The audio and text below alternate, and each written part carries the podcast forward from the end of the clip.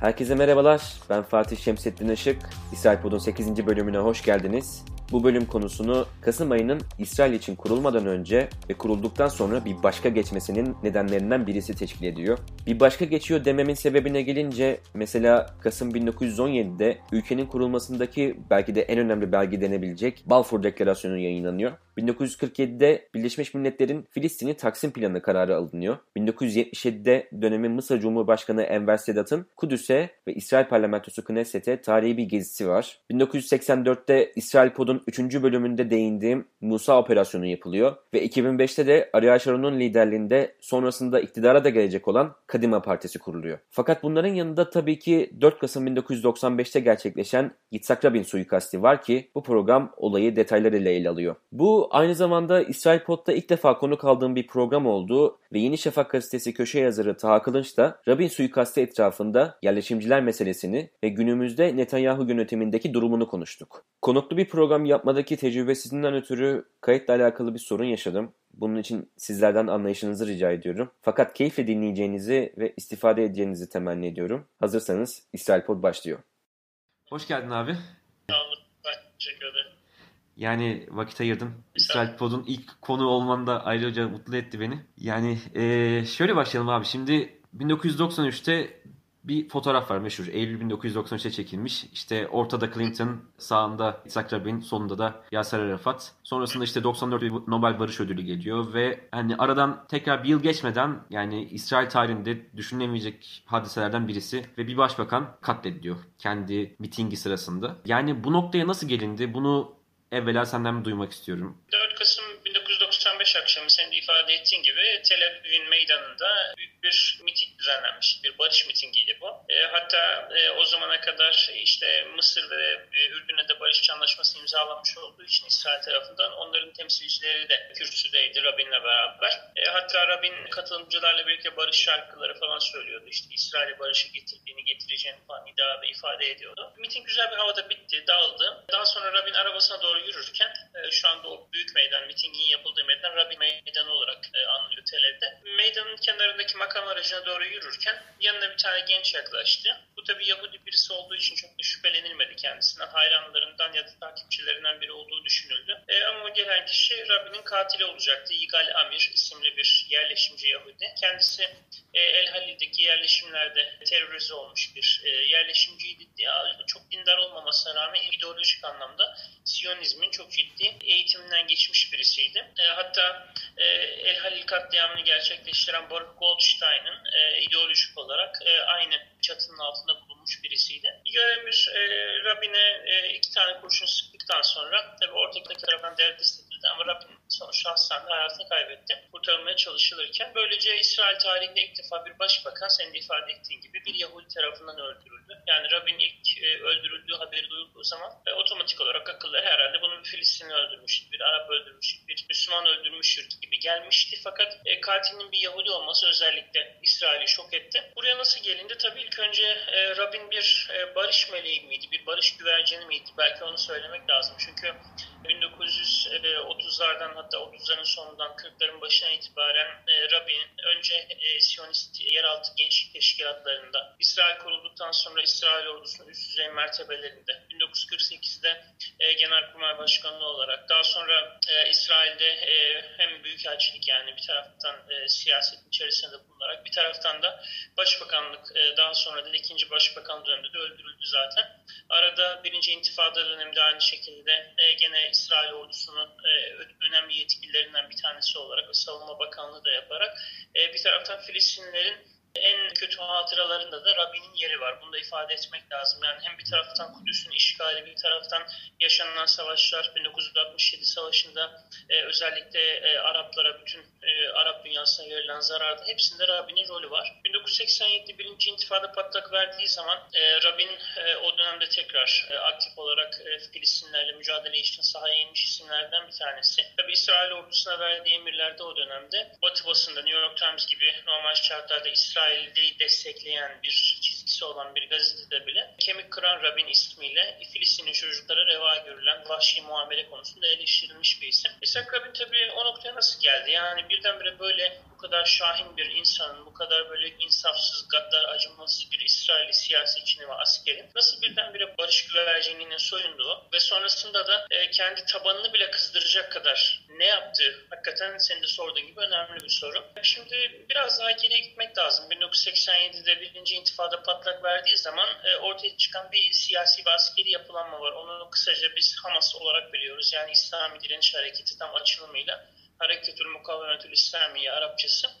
Tabii e, Hamas'ın ortaya çıkışı o zamana kadar e, Filistin saflarında e, Filistin Kurtuluş Örgütü tarafından temsil edilen İsrail'e karşı direniş çizgisinin aslında halk tabanında başka bir şeye evrildiğini de gösterdi. Hem Filistin yönetimine Arafat çizgisine hem de İsrail tarafına. E, o zamana kadar e, Arafat'ı yok sayan, e, terörizmle eşleştiren ve Arafat'ı her e, mahfilde, uluslararası bütün arenalarda sıkıştırmaya çalışan İsrail yönetimi, Arafat'ın üzerine daha fazla gittiği takdirde bu defa Filistin tabanında tırnak içinde İslamcı, yani tabiri kullanmayı çok sevmiyorum ama öyle ifade edildiği için söylüyorum, e, bir e, alternatifin aslında çıkmaya başladığını gösterdi. Bu endişe vericiydi İsrail açısından. Yani Arafat'ı beğenmezken ya da Arafat Filistin Kurtuluş Örgütü, Fetih ve diğer fraksiyonlarla onları terörist olarak nitelendirip e, onları yok saymaya çalışırken İsrail bu defa e, mücadele etmekte son derece e, başarısız olacağı bir başka çizgiyle yani Hamas çizgisiyle yüzleşmek zorunda kaldı.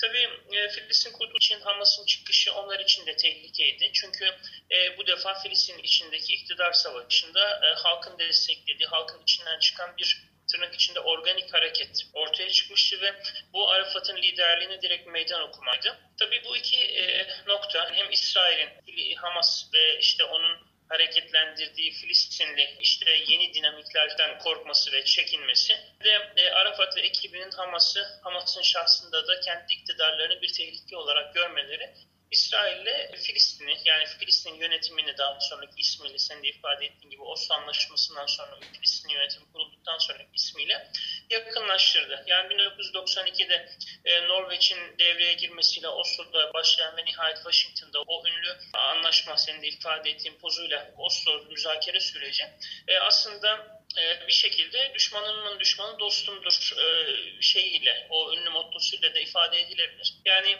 hem İsrail e, Arafat'ın şahsında hem de Arafat İsrail'in şahsında daha büyük bir tehlike olarak algıladıkları çizgiye karşı bir e, ittifak aradılar ve buldular. O Washington'da e, Clinton'ın ortada durduğu bir tarafta Rabin'in bir tarafta Arafat'ın birbirlerine gülücükler saçtıkları masa e, 1979'da Camp David Anlaşması'nın imzalandığı masaydı. Yani o masada bir zamanlar Jimmy Carter yanında Enver Sedat ve öbür tarafında Menahem Begin'le oturuyordu. Tabii ne Arafat Sedat'tı ne de e, Menahem Begin e, Rabin'di. E, ikisinde çok farklı yönleri var ama tarih bu yönüyle bir kere daha tekerrür etmiş oldu. E, tabii e, sonrasında yaşananlara baktığımız zaman e, bu kadarcık bir barış girişiminin bile yani bu bir her ne kadar e, mutualist bir menfaat birlikteliği bile olsa e, İsrail'in o terörize olmuş e, ve militanlaşmış yerleşimci tabanında e, revaç bulmayacağını, bunun da hiçbir şekilde kabul görmeyeceğini e, Rabin suikastı aslında göstermiş oldu. Hem dünyayı hem de İsrail'i yöneten ya da genel anlamda Siyonist e, düşüncenin e, bütün karar alıcılarına diyebiliriz. Yani bu güzel bir arka plan oldu. Bir de Şimdi o günlerde bu Oslo sürecine ve Rabin'in bizzat şahsına karşı gelen insanlardan birisi de Benjamin Netanyahu. Yani evet. e, ciddi anlamda arkasına o zamanki yerleşimcilerin de desteğini almış şekilde öyle bir siyasi evet. gücü var. Yapılan ilk seçimden sonra başbakan oldu zaten. Evet. Yani bu desteğin halen yerleşimciler üzerinde devam ettiğini söyleyebilir miyiz? En son mesela bir Batı Şeria'ya ilhak planı söz konusuydu. Fakat işte bu Birleşik Arap Emirlikleri ile beraber yapılan İbrahim Anlaşması'nın hani getirisi olarak böyle bir askıya alınma durumu gibi bir şey oldu. Sonradan tekrar hani bir takım yine yerleşim izinleri çıkarıldı. Bu dönemde Netanyahu e, Batı Şeria'ya dair neler yapabilir? Ve de Rabin suikastini de hani hatırasını göz önünde bulundurursak eğer. Yani tabii şu anda hem e, işte Amerikan başkanlık seçiminde e, Joe Biden'ın kazanmış olması ki Joe Biden'ın e, yerleşimleri resmen karşı olmasıyla tanınan bir siyasetçi. E, ama tabii fiiliyatta yani her ne kadar Amerika Birleşmiş Milletler'deki bir takım oylamalardır ya da Güvenlik Konseyi'ndeki bazı önemli kritik dönüm noktalarında e, yerleşimlerle ilgili e, kendince bazı şerhler düşüyorsa da ya da resmi açıklamalarla yerleşimleri kınıyorsa da fiiliyatta tabii yerleşimleri durdurmuyorlar. Tabii Benjamin Netanyahu 1996'da e, ilk defa e, başbakanlık koltuğuna oturduğu zaman Rabin suikastından sonra gerçekleşen ilk tanesi çok ciddi bir şekilde senin ifade ettiğin gibi e, Rabbin suikastini gerçekleştiren ya da destekleyen ya da genel anlamda Rabbini e, İsrail'in varlığı açısından bir tehlike addeden e, Siyonist aşırı sağcı kesimlerin desteğiyle kazandı. Tabii sonrasındaki süreçte Netanyahu şu anda biliyorsun İsrail tarihinde bir rekora doğru gidiyor başbakanlık süreci açısından. E, tabii e, öbür taraftan baktığın zaman e, İsrail siyasetinde şu anda Netanyahu'ya rakip olabilecek bir e, aklı başında ya da en azından e, bölge gerçeklerini daha farklı değerlendiren bir aktör yok. Öbür tarafıyla e, tabii Netanyahu'nun kendisinin işte özellikle karısının üzerinden ya da kendisinin takım e, işte bazı akçeli işleri karışması yüzünden kendisi hakkında açılan bazı davalar da var malum. Bu yönüyle bakınca e, hani hem kendi içerisinde yani kendi e, ülkesinin kendi iç dinamikleri içerisinde köşeye sıkışmış bir başbakan görüyoruz bir taraftan. Ama bu taraftan da özellikle e, Orta Doğu ülkelerinin e, İsrail'in ayağına attığı paslar sonucu işte bu normalleşme anlaşmaları olarak bildiğimiz yeni süreçte tabii bütün başarılar, bütün e, jeopolitik kazanımlar İsrail'in lehine yazılıyor. Bir taraftan Mısır'la, Yunanistan'la, Güney Kıbrıs'la, bir taraftan Birleşik Arap Emirlikleri, Bahreyn, Sudan'la, işte bir taraftan e, işte Amerika'nın yeni e, yönetimi Biden'da nihayetinde e, her ne kadar ufak bazı farklılıklar olsa da İsrail'e desteğini sürdürecek ki zaten ifade etti. E, Tel Aviv'deki Büyükelçiliğin Kudüs'e taşınması kararını geri almayacağını yani Kudüs'te Büyükelçiliğin bulunmaya devam edeceğini e, aynı şekilde e, Arap ülkeleriyle normalleşme anlaşmalarının kendilerinin zaten desteklediği bir anlaşma olduğunu falan söyledi. E, bu yönden baktığımız zaman e, yerleşimlere olan desteğin hem e, İsrail devleti tarafından süreceğini e, hem de tabii yerleşimlerin e, militarize olma ve militanlaşma sürecinde son hız devam edeceğini görüyoruz. Tudo'ya dair 20 tez kitabında da böyle yer verdiğim bir tez var. Yani e, İsrail Devleti'nin ileride e, çok ciddi bir şekilde istikrarsızlaşmasına ve nihayet belki de bazı önemli kararlar almasına yol açacak bir urdur, e, bir sıkıntıdır, bir kanser hücresidir yerleşimler.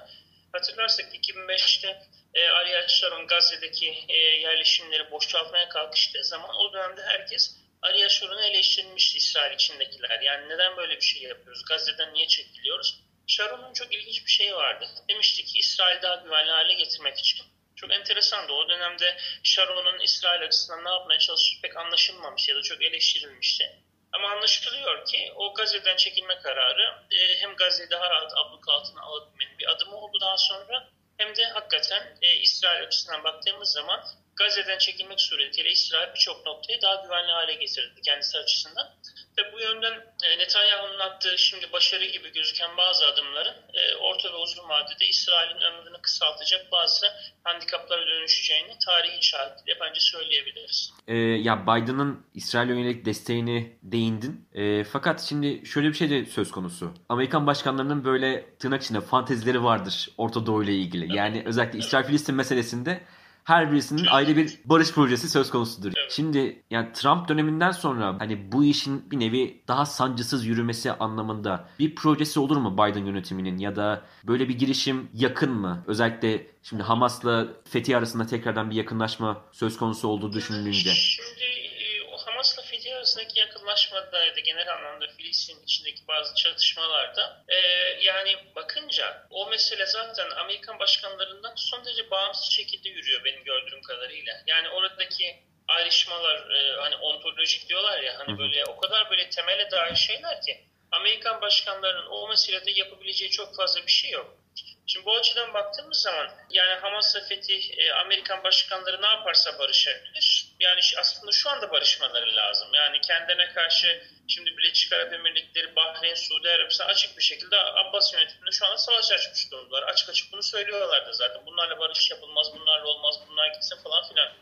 Şimdi buna rağmen yani şu anda bile Hamas'la Fethi mücadele halinde. Hani şimdiki sıcak ve sıkıntılı durumda bile. Tabii Amerikan başkanlarının senin de ifade ettiğin gibi özellikle demokrat başkanların e, bir fantazisi var Orta barış getirmek gibi.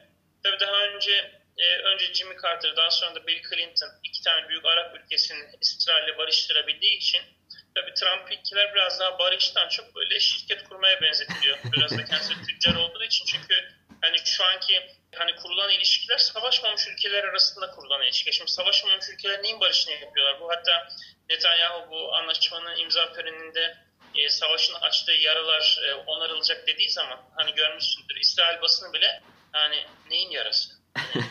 yara, yara, yara yok ki dediler haklı Evet, olarak. Çünkü evet. yani Birleşik Arap Emirlikleri, Bahreyn, Sudan bunlar İsrail'le savaşmış ülkeler. Neyin barışı, neyin yarası, neyin işte telafisi falan. Tabii e, şimdi Joe Biden başa geldiği zaman e, tabii ister istemez e, kendisinin yani önceki başkanların da hani hassasiyet gösterdiği bazı konuları eğileceği anlaşılıyor. Mesela e, işte iki devleti çözümlü bir şeyden söz ediliyor. İşte öbür taraftan e, Trump'ın e, Filistin yönetimine verdiği bir takım cezalar vardı. Amerika yardımlarının kesilmesi vesaire gibi. Onu tekrar serbest bırakacağı söyleniyor. E, öbür taraftan Kudüs'te bir e, Amerikan Büyükelçiliği bulunmakla beraber e, Doğu Kudüs'te bir de Filistin için bir başkonsolosluk açılması e, ifade ediliyor.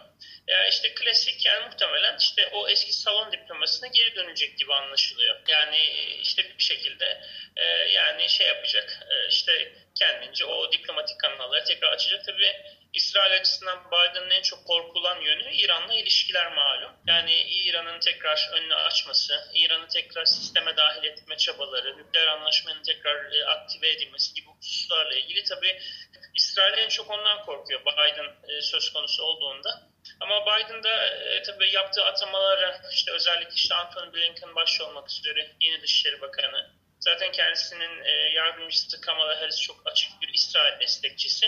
Hani İsrail rahatlatacak çok fazla atama da yaptı. Hani bu yönden bakınca e, aslında çok büyük bir hani değişiklik, çok büyük bir sürpriz de beklememek gerektiğini düşünüyorum doğrusu. Çok teşekkür ederim vakit ayırdığın için. Çok güzel bir değerlendirme oldu gerçekten. İnşallah Ben- istifade ben edebilirler dinleyenler de. Çok teşekkür ederim. Ben de inşallah iyi olur. İnşallah abi. Evet, İsrail Pod'u dinlediniz. Haftaya görüşmek üzere. Hoşçakalın.